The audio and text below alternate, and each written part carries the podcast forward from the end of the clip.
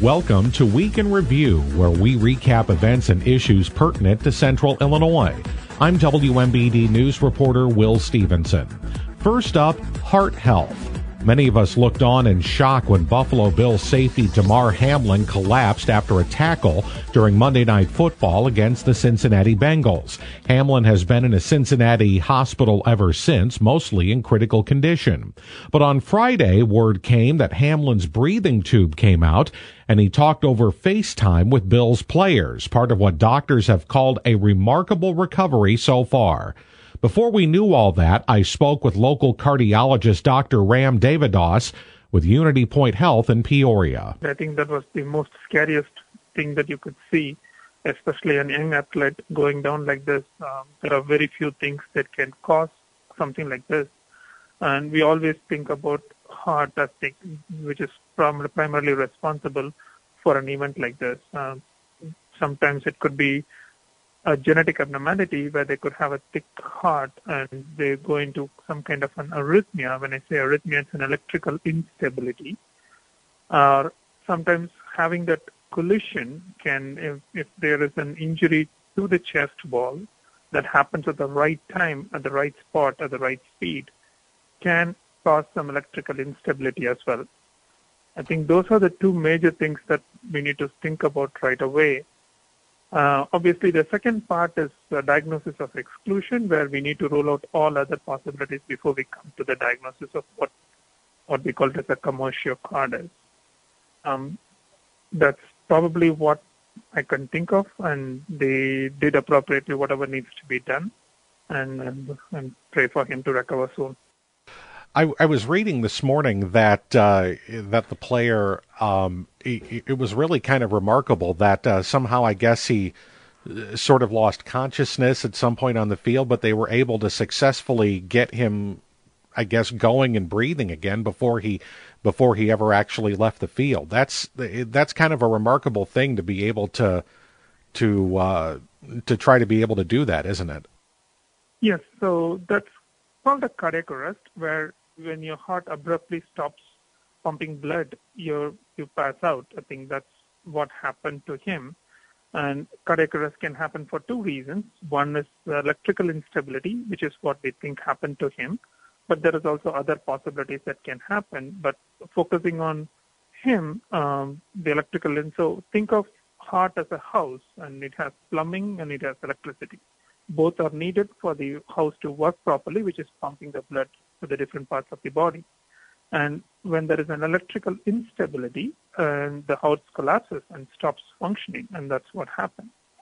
And most of the time, what we need to do is emergently shock the heart. Um, like it's almost like unplugging and plugging it back again, an electrical device.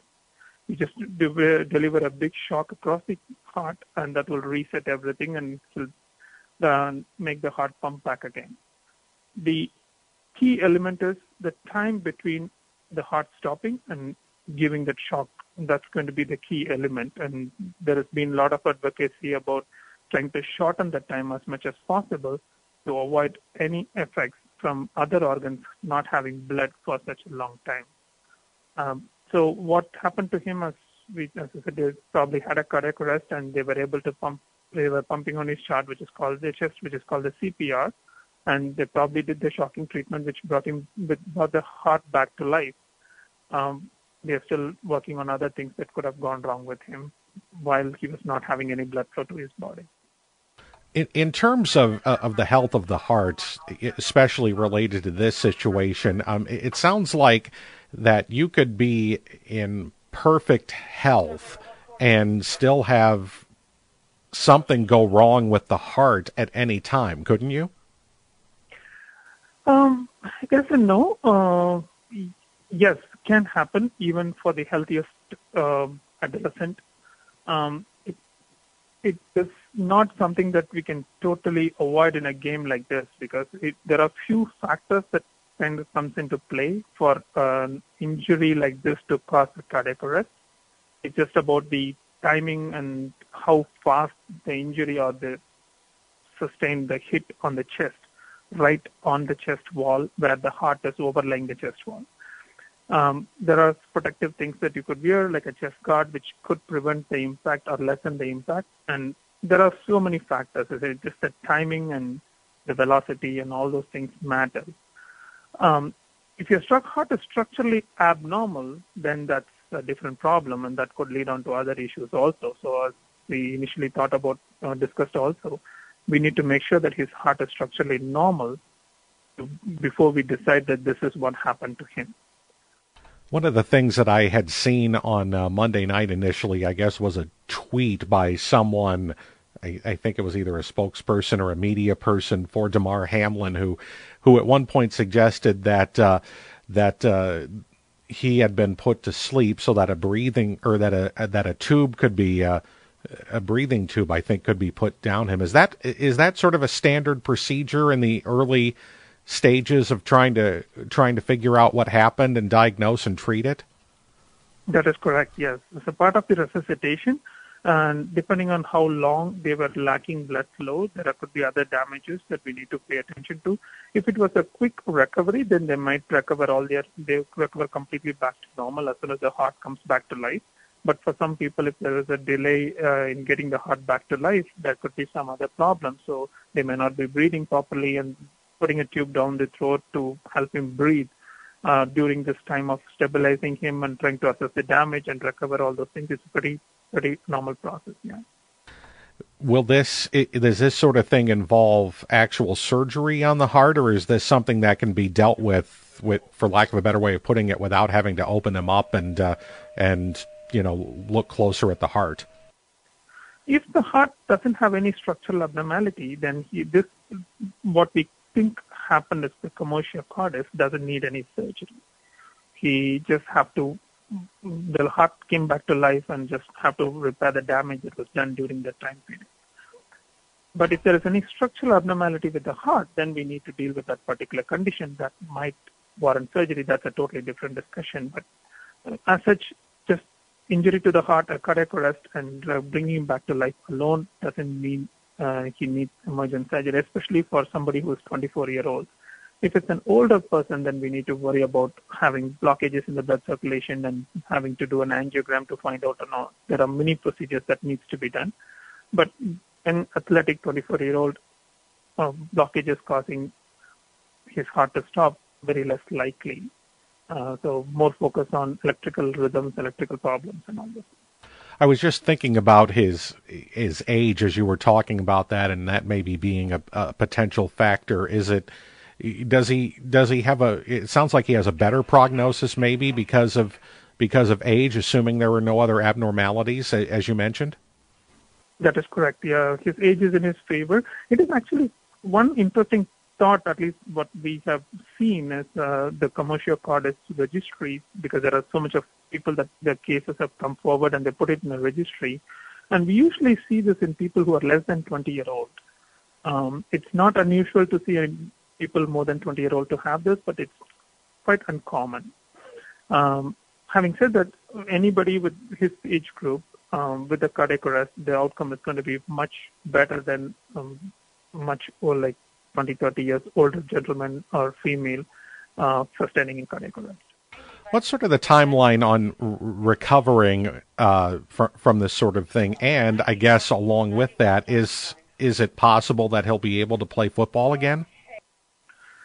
Uh, recovery time usually depends on how much damage he had uh, during the lack of blood flow period. Um, the usual say is at least wait for 48 to 72 hours to see what kind of damage that kind of comes up and shows and um, exhibits itself. Um, regarding playing football again, that it's, it's going to be high risk for him to play again, especially with a high intensity game, uh, because there is some reports that this can happen again if he ends up getting hurt in the same way in the same time period. So it, once happened, I think it may be not a bad idea to quit playing any competitive contact sports. Yeah, I was just gonna I was just gonna ask about that. So it sounds like that's possible, but um, it it it, it uh, do we need to look at I guess maybe trying to avoid these things in in playing football so that other players don't get hurt, or are, are there other things that maybe teams or, or athletes should be thinking about in this regard? Obviously, they wear chest protectors and, and things like that that I, I imagine can help to a point, but do we need to look at how the game how rough the game is played? Absolutely, I think this is uh, this is an eye opener to think about from that standpoint to prevent any future death of a young active athlete. Right? Um, fortunately, we were able to resuscitate him, but what if we were not able to, which will be a worst case scenario. So, as you said, chest protectors, having some protection guards, especially in the area where the chest, where the heart is right up, right beneath the chest wall, is going to be helpful. And um, also, we need to look at what other mod- modifications can be done for this game to avoid this from happening in the future. And as we discussed earlier, also this could happen for a very normal, healthy teenager, even if the heart is structurally normal. Yeah. More week in review coming up. Now, more health news. There's a new dominant variant of COVID-19 even though statewide numbers of new cases and levels of spread have gone down. It's being referred to as XBB.1.5. At the same time, we're learning some other good news about fighting the virus.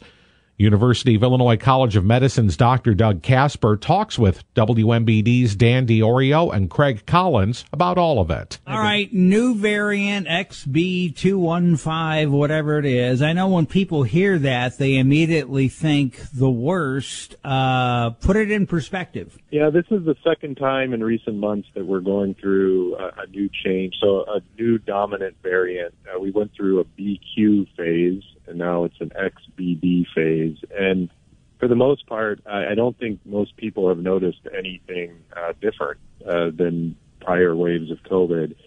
Uh, what's what's really happening is is that you have uh, people that are tracking the virus at a lab or research level, and they're noticing changes. And those changes um, are happening, meaning the strain of the virus that's circulating is changing. And there is some prediction from lab-based metrics that these new strains have some increased fitness. They either replicate um, preferentially over another strain or they evade existing immune system. But it isn't uh, it isn't changing dramatically what we're seeing on a ground level, meaning that we have had some increase in cases, we have had some increase in hospitalization, but nothing that shows to be similar to prior uh, peak waves that we had six months, a year ago. And so this is this period of discordance where labs and monitoring are noting changes with the virus, but it's not causing dramatic changes in what we see in everyday life. Is it so? A lot of us probably have, if not all of us, been exposed in one way or another to COVID. Some, and we still don't, we can't figure out why, have very long term effects or very negative health effects. Um, and, and that's a small percentage of the population. But do you think because many of us over the last three years have been exposed to one variant or another that our systems kind of recognizing and getting used to it? Oh, that's that's absolutely what's happening. It's uh, you're describing T cell driven immunity, and so we talked in the past about immunoglobulins, which are a type of B cell generated immunity. These are just uh, inherent lines of defense that our body produces. And while um, there's certainly been changes that predict that antibody-based mechanisms uh, are no longer as effective, and that's why we've had some of these monoclonal antibodies pulled from the market, what's really helping and what's saving um, our population as a whole is immunity that's derived through T cell mechanisms. And these have shown to be much more durable. They've shown to be longer lasting. And when you see these changes and strains that are occurring, and we don't get the serious uh, spikes across the country with uh, people going to the hospital and people dying, what's happening is it's generated immunity protecting the masses. Yeah, uh, just out of curiosity, how well are we uh, so far informed, or how much more study is going to have to occur for like long term, even for those who don't have any serious symptoms or don't wind up in the hospital or anything, but long term effects of, of COVID, of the fact that it's swept through the country or the world? Uh, one specific kind of version of that, I guess, doctor, is wondering about the impact on the heart. Uh, they're saying that whether or not it's it's coronavirus, uh, maybe even the vaccine to a much lesser extent, you can get inflammation, uh, but some long term impact on the heart could also be potential. Is that accurate? Is that still need a lot more study? Is that something that's even a, a focus, or is that just people like me talking about it that have no idea what we're saying? Oh no, it's absolutely accurate. You know, there are ongoing tri- there are ongoing retrospective studies. So these aren't clinical trials. These are watching people that have had COVID and that have had outcomes, and you watch them for periods of time. And sometimes the the period can be up to four years after exposure or after illness to to fully understand uh, the peak effects.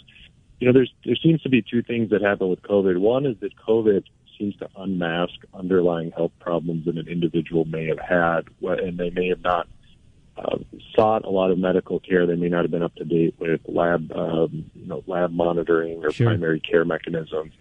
So COVID can do that, but there also seems to be people that have lasting effects from COVID infection. And so we get kind of real time updates, but again, these are retrospective. So we, we watch and we look backwards when people tell us that this happened. They're not clinical trials in the sense that we're testing to see what occurred. Gotcha. Uh, one other quick question, kind of in the same vein as that. I know you're not going to be able to probably weigh in too much. Honestly, we don't really know that much about it. Uh, but there was a story during the World Cup about a reporter who who fell over and actually uh, passed away of some heart thing that was a younger person, a 30 something. Uh, this NFL player last night in the Monday Night Football game that fell over and, and seemed to uh, also have a, a heart thing occur. They provided CPR, and I think they used a defibrillator on the field. Um, a lot of people jump to conclusions uh, when they see these big, high profile things with young, healthy people uh, that seem to have sudden heart conditions. Uh, just from your own experience, your own expertise, uh, how much of a problem is that, I guess, or, or, how potentially accurate could any of that be? Could could all of this or any of this be somehow tied to the coronavirus outbreak? Yeah, so viral induced uh, heart injury or viral myocarditis is a long uh, known about, long understood complication of viral infection. And coronavirus uh, is a, virus, and so the the potential for um, heart wall inflammation exists. With, with the difference with COVID was the mass number of people that got infected. You just had the chance for more outcomes. So you you buy more lottery tickets, you have a better chance of you know of winning the lottery. Is kind of the analogy. And so in this case, what you see is you have millions upon millions of people that become infected, and then you start to see outcomes that remain relatively rare, but they are occurring. When they occur, they gain a lot of um, eyes on them. There's a, there's just a lot of people that are interested. Sure. But what we know is is that um, COVID infection can cause uh, heart wall inflammation. We know that the rate of that occurring far surpasses uh, any rate that would be seen from a use of vaccination, meaning the vaccine remains far, far, far less likely to induce uh, the same injury that you would get from natural infection. And with most superior athletes, there are standard mechanisms where they're undergoing yearly physicals. Sometimes they get yearly echo exams to look for heart wall structure, make sure their valves and other function are intact. But again, um, the more people that have uh, infection on a worldwide level, the more outcomes you will see. And so it's impossible to know, you know, with these cases that occur in the in NFL last night or in soccer in the last few a few years, if these are directly related. These would all be figured out well after the fact. But certainly, viral-induced uh, myocarditis is a real entity, but it's un- very unclear if that had anything to do with what happened uh, last night with RSV, with the um, yearly flu going around, as well as COVID, and they kind of all mimic each other. Um, is, there still going to be the need when you're sick to get a COVID test to go back to work, or is it just going to be if you have any of that stuff, stay home till you feel better? Yeah, I think that um, that that is a that's a change in sentiment of pre-COVID times. Is that our our um, individual ability to to kind of self-diagnose and then to decide uh, what is best for us, and then others we would expose ourselves to by going to work has really changed. And I think I'm not sure that that will ever adjust back to pre-COVID uh, levels. We've talked before about how it used to be you know, seen as a badge of honor to work sick or to play a sport ill or to you know push through and attend an event because you you know you just need to be there. And what's the most likely outcome is, is that people will just be more cautious. Whether or not they need a test every time is kind of an individual decision, which is actually a good part. We've reached the part where a person can decide whether or not they want a test and they have access to a test to do it. But the hope is is that when you're sick, especially if you have a fever, um, that those are the periods that you're maximally infectious, and those are the ones that you should sit it out until you feel better. Uh, anything else you want to talk about, uh, Dr. Kasper? I feel like we uh, talk about this every time uh, you are on this show. Is there? Do you have anything going on? Maybe like a personal story uh, in your own life of something great that happened. Uh, but no. before we let you go, is there anything else that we should know about? Anything else we should be talking about? No, you know, I, I'm glad you touched on the change in variants because this is going to be an ongoing discussion where there will be new strains, there will be increases um, or changes predicted by research and, and lab-based metrics about the impacts of COVID. But it's almost at like a boy, a boy who cried wolf phase where we hear this so often and yeah. it's not generating kind of the outcomes that we were used to earlier in COVID. And so with that, it kind of just turns people off to talking about it. And it's not that I love to talk about it forever either, but um, what we just everyone to know, we monitor hospital-based metrics as our key point moving forward. If we see people coming into the hospital and they're sick or they're staying longer, having worse outcomes, those are the things that are really driving public health and then what we see in our hospitals. You know, it's not unlike the uh, yearly flu. That changes every year and we have to adjust certainly, and and the hope with both of and, and these are going to be things that remain. There isn't really an end for this, meaning that these are what we call endemic viruses, where we'll see consistent circulation at periods moving forward, kind of indefinitely. More week in review coming up. The Illinois Supreme Court a week ago issued an 11th hour stay in the enforcement of the new cashless bail provisions of the state's SAFE-T Act. This after a Kankakee County judge acting on lawsuits filed by 64 counties, including Tazewell but not Peoria, declared those provisions unconstitutional. Some counties, including Peoria County, said because of that, they could not enforce cashless bail, but some counties said they would anyway. That led to the stay. Tazewell County Sheriff Jeff Lower talked about all of it with WMBD's Craig Collins and Dan Diorio. I'm trying to figure out the SAFE-T Act. And the SAFE-T Act, in my mind, um, is a hamper to law enforcement, at least in their mind, is a hamper to law enforcement. And so, um, uh, explain it to people. Explain why you think people wanted to pass it, and from your point, why it's hampering law enforcement. Well, the reason that it was uh, conceived is all Cook County, and I understand, and I know from my experience at the sheriff's office, when going up to Cook County to pick up uh, prisoners back when I worked patrol, they did have a problem. They're they're huge. There's a lot of people in custody that shouldn't be, and I, I agree that there needed to be some changes made. But the unfortunate thing is they made those changes and forced them down to counties like ours who don't have that problem, which it just changes everything with the way we do business. And uh, we had no no say or consultation in in any of those changes. So, you know, unfortunately, after the fact, we're working to try and fix what they broke and uh, so far there's been three trailer bills to try and fix some of the mistakes. So I've heard this. This is a problem that they're having. I mean, this is a Chicago-centric issue, and they tried to solve it in Chicago. But for people downstate, and I've heard this from you and others, they didn't consult you on the ramifications, what may happen downstate. And so um, it's it's not that it's a bad uh, law for up there trying to solve their issues. It's just that the rest of the state uh, gets hampered by what they're trying to do up there. Is that what you're trying to say? Yes, you know a lot of the things that they claimed about people being held in custody because they can't pay bond.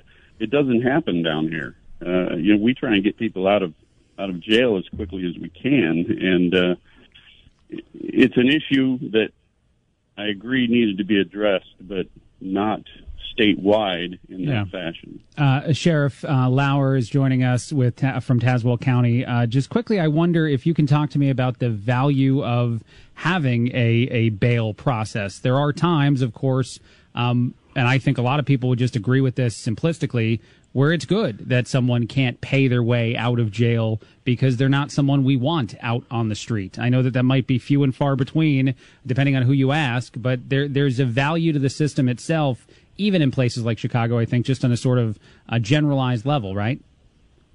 Well, there is. It's accountability. I mean, and that's that's the business I'm in is holding holding people accountable. And I will agree. We we have a, a flawed system that needs some adjustment. But if there's no consequences for anyone as far as coming back to court, why should they? You know, what's very interesting because you, you deal with the Peoria County Sheriff, they're limited on resources and a number of people they can put in there. The determination of whether somebody's a flight risk or not obviously um, plays into all of this. And I don't know what how it is in Tazewell. I know it's something that the Peoria County Sheriff deals with resources, but should all that determination not be a formula that's statewide but be done locally?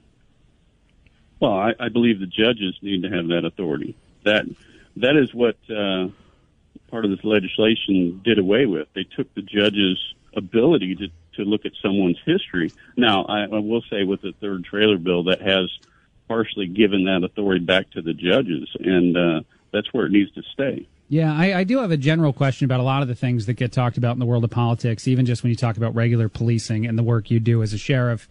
Uh, it seems like at times, and I definitely think a lot of people would probably um, uh, believe this as well, they have no idea what they're talking about.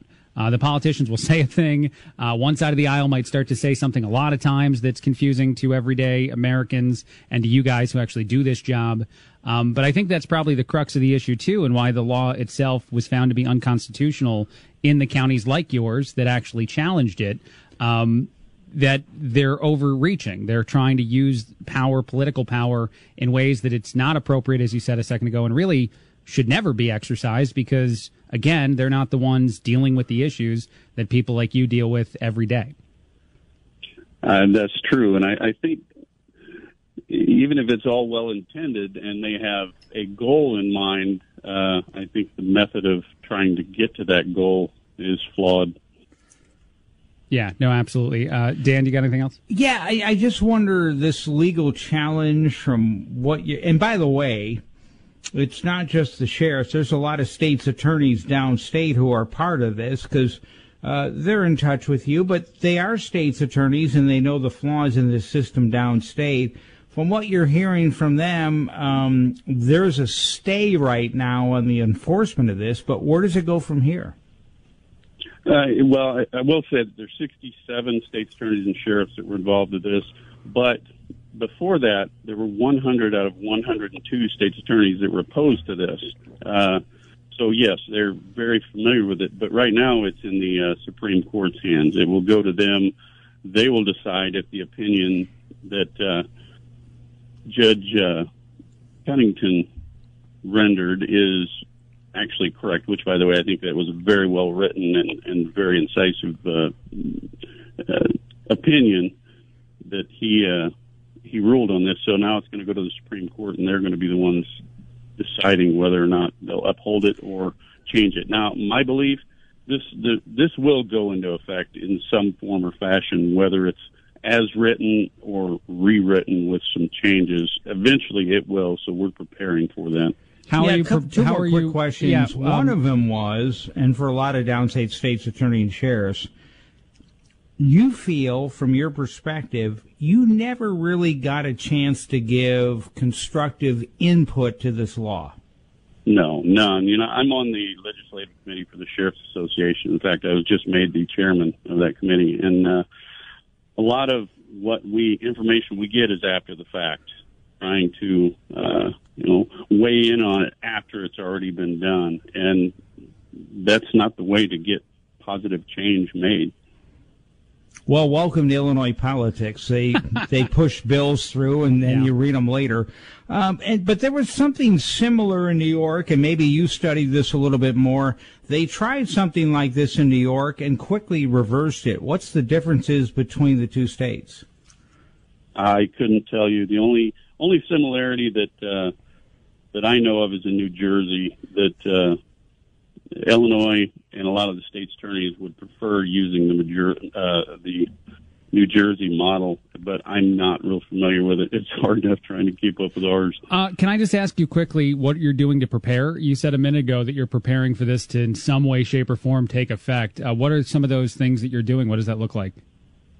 Well, we've been meeting with uh, state's attorneys throughout the state, judges. Uh, we have a, a work group of stakeholders within our circuit our judges, Peoria County and, and Tazewell County, and our state's attorneys, uh, just getting the processes together to pass down to the uh, the officers on the street on yeah. what they can and can't do. More week in review coming up. Now, more health news. There's a new dominant variant of COVID 19, even though statewide numbers of new cases and levels of spread have gone down. It's being referred to as XBB.1.5. At the same time, we're learning some other good news about fighting the virus. University of Illinois College of Medicine's Dr. Doug Kasper talks with WMBD's Dan Diorio and Craig Collins about all of it. All right, new variant XB215, whatever it is. I know when people hear that, they immediately think the worst. Uh, put it in perspective. Yeah, this is the second time in recent months that we're going through a, a new change. So a new dominant variant. Uh, we went through a BQ phase and now it's an XBB phase. And for the most part, I, I don't think most people have noticed anything uh, different uh, than prior waves of COVID. Uh, what's what's really happening is is that you have uh, people that are tracking the virus at a lab or research level, and they're noticing changes. And those changes um, are happening, meaning the strain of the virus that's circulating is changing. And there is some prediction from lab-based metrics that these new strains have some increased fitness. They either replicate um, preferentially over another strain or they evade existing immune system. But it isn't uh, it isn't changing dramatically what we're seeing on a ground level, meaning that we have had some increase in cases, we have had some increase in hospitalization, but nothing that shows to be similar to prior uh, peak waves that we had six months, a year ago. And so this is this period of discordance where labs and monitoring are noting changes with the virus, but it's not causing dramatic changes in what we see in everyday life. Is it so? A lot of us probably have, if not all of us, been exposed in one way or another to COVID. Some, and we still don't, we can't figure out why, have very long term effects or very negative health effects. Um, and, and that's a small percentage of the population. But do you think because many of us over the last three years have been exposed to one variant or another that our systems kind of recognizing and getting used to it? Oh, that's that's absolutely what's happening. It's uh, you're describing T cell driven immunity, and so we talked in the past about immunoglobulins, which are a type of B cell generated immunity. These are just uh, inherent lines of defense that our body produces. And while um, there's certainly been changes that predict that antibody-based mechanisms uh, are no longer as effective, and that's why we've had some of these monoclonal antibodies pulled from the market, what's really helping and what's saving um, our population as a whole is immunity that's derived through T cell mechanisms. And these have shown to be much more durable. They've shown to be longer lasting. And when you see these changes and strains that are occurring, and we don't get the serious uh, spikes across the country with uh, people going to the hospital and people dying, what's happening is it's generated immunity protecting the masses. Yeah, uh, just out of curiosity, how well are we uh, so far informed, or how much more study is going to have to occur for like long term, even for those who don't have any serious symptoms or don't wind up in the hospital or anything, but long term effects of, of COVID, of the fact that it's swept through the country or the world? Uh, one specific kind of version of that, I guess, doctor, is wondering about the impact on the heart. Uh, they're saying that whether or not it's it's coronavirus, uh, maybe even the vaccine to a much lesser extent, you can get inflammation, uh, but some long term impact on the heart could also be potential. Is that accurate? Is that still need a lot more study? Is that something that's even a, a focus, or is that just people like me talking about it that have no idea what we're saying? Oh no, it's absolutely accurate. You know, there are ongoing tri- there are ongoing retrospective studies. So these aren't clinical trials. These are watching people that have had COVID and that have had outcomes, and you watch them for periods of time. And sometimes the the period can be up to four years after exposure or after illness to to fully understand uh, the peak effects.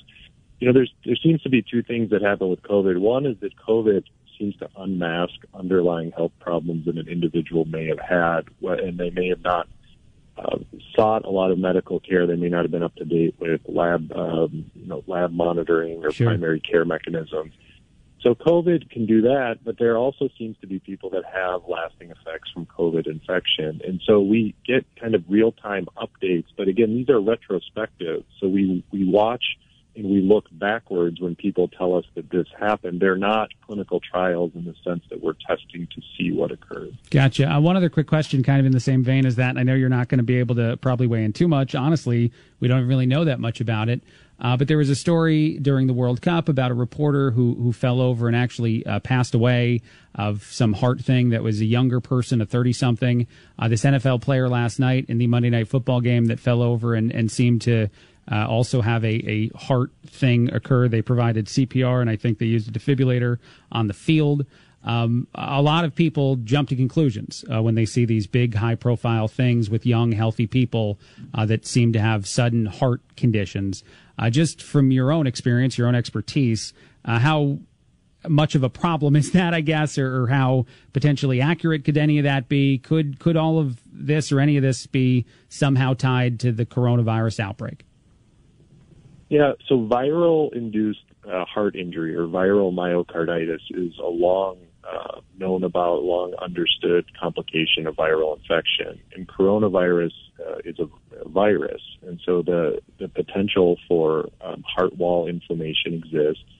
With, with the difference with COVID was the mass number of people that got infected. You just had the chance for more outcomes. So you you buy more lottery tickets, you have a better chance of you know of winning the lottery. Is kind of the analogy.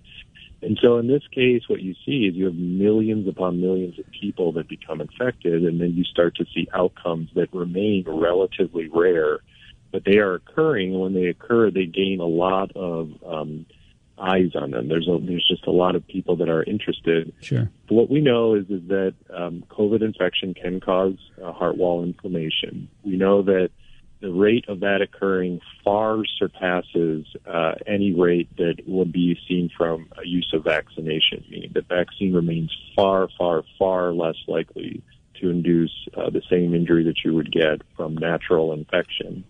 And with most superior athletes, there are standard mechanisms where they're undergoing yearly physicals. Sometimes they get yearly echo exams to look for heart wall structure, make sure their valves and other function are intact. But again, um, the more people that have uh, infection on a worldwide level, the more outcomes you will see. And so it's impossible to know, you know, with these cases that occur in the in NFL last night or in soccer in the last few a few years, if these are directly related, these would all be figured out well after the fact.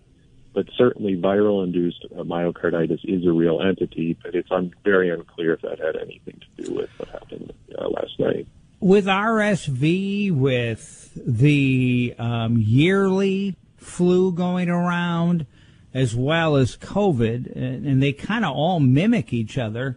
Um, is, is, there still going to be the need when you're sick to get a COVID test to go back to work, or is it just going to be if you have any of that stuff, stay home till you feel better?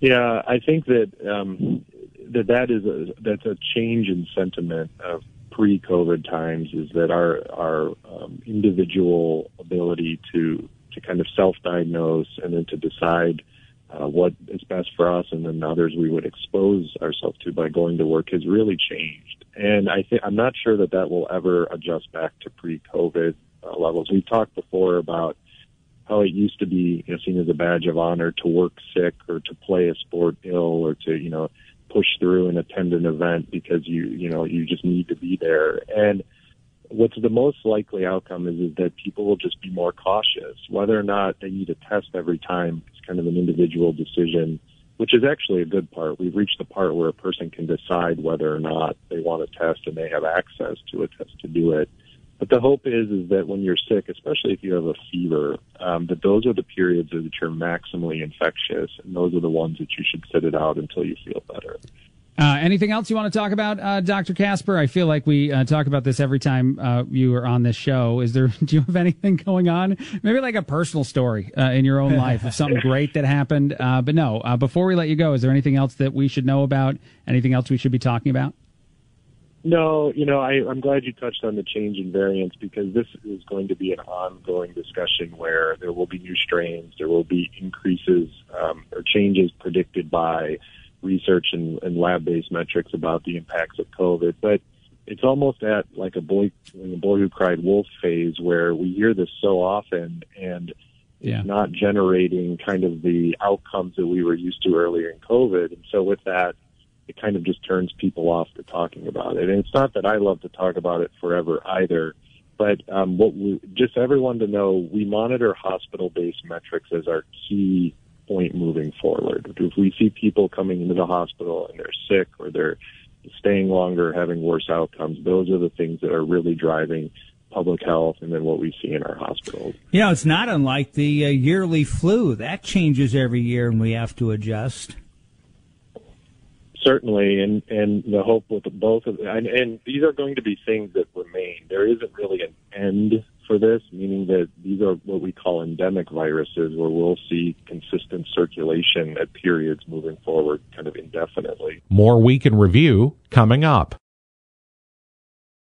Wildlife Prairie Park in Hanna City will soon be unveiling some new residents. Three cougars, all sisters, currently at a zoo in Michigan, will soon make their way to Peoria now that fundraising has been successful for them and to get them enclosures. WMBD's TJ Carson talked with park CEO Roberta English. We actually exceeded our goal. I just don't know by how much, so we're very excited. we um, great way to start the new year and um, just a continuation of this You Love Our Park campaign that we are really doing to bring um, a lot of infrastructure improvements as well as new animals to the park.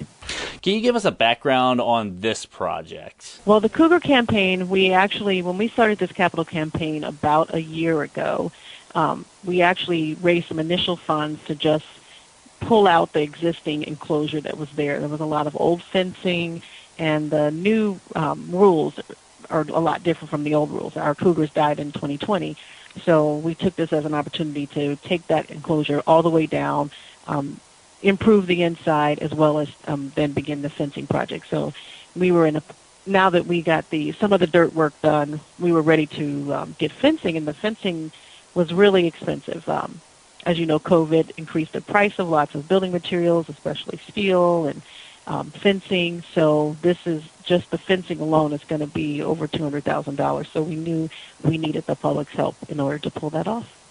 So it sounds like the main uh, goal is to get something done for the fencing. Uh, what else is the are the campaign funds going to help fund? we obviously well.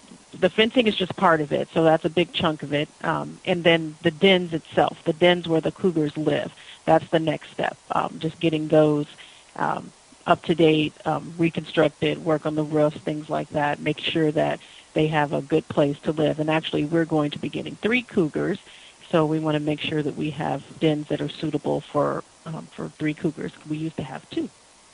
So you'll be building an additional den, then? Is that correct? We ha- we need to know what the USDA is going to ask for. So whatever USDA laws um, and rules change.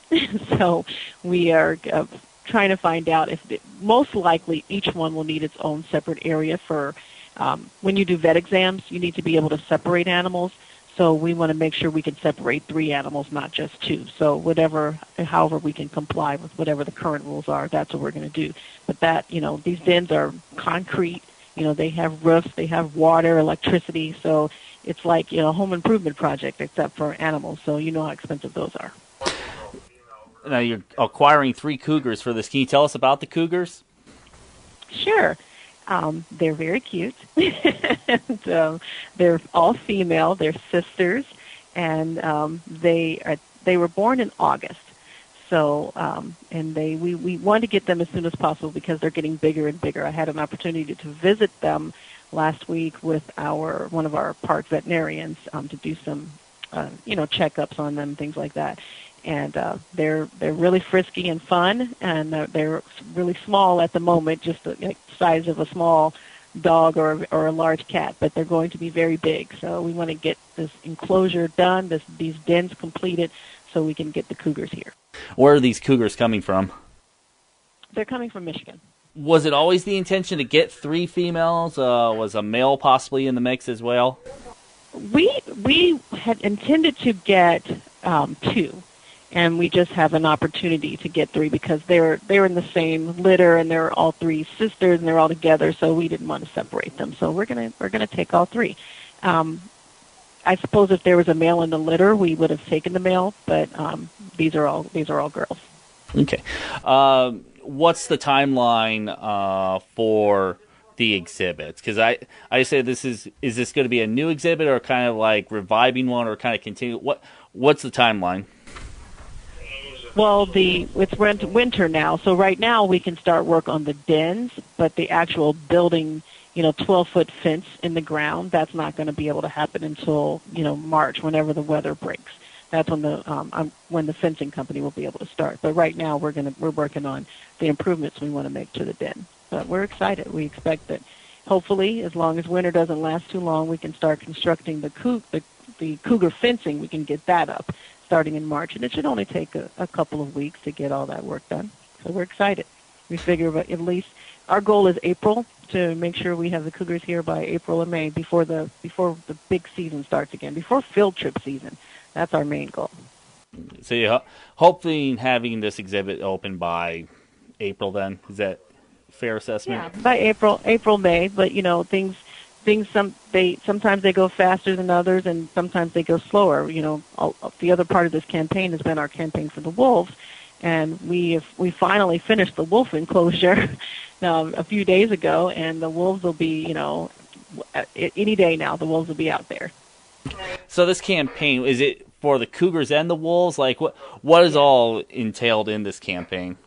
Well, we are in. This is a three-year campaign where we are raising 3.8 million dollars for um, this, this um, capital campaign for the park.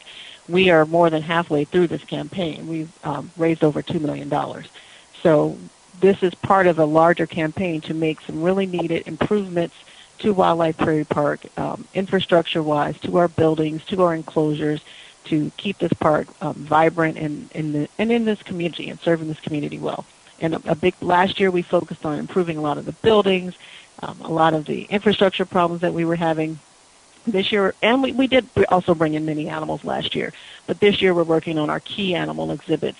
The cougars, the wolves. Um, we'll move on to you know improving the bear enclosures, things like that.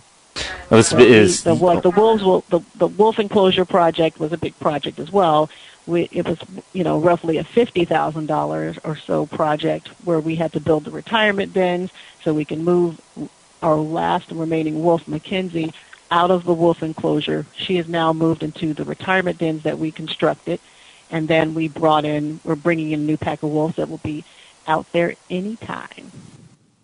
And then just to clarify, this is year two of the three-year campaign. Is that correct? Yes. Okay when these exhibits open, what can people expect to see? Well, the wolves will be here, you know, this weekend. You know, bring your family out to the park this weekend. We have four brand new um, new wolves. The wolves are six months old, and there are four of them. And the um, there's three boys and one girl, it'll be very obvious who the girl is. And um, they'll be able to see, and we're going to have, you know, enrichment where the, now our keeper chats will, we're going to um, be able to, we'll be able to do education about wolves, being animals that were native to this area again. That does it for this edition of Week in Review. Join us at this time next week on this Midwest Communications station for another recap of some of the biggest issues and events in central Illinois. You don't have to wait for Week in Review to get the lowdown on what's happening in central Illinois. For instant news 24 7, follow us at 1470 WMBD on Facebook, Twitter, and Instagram, and at 1470WMBD.com. I'm Will Stevenson, WMBD News.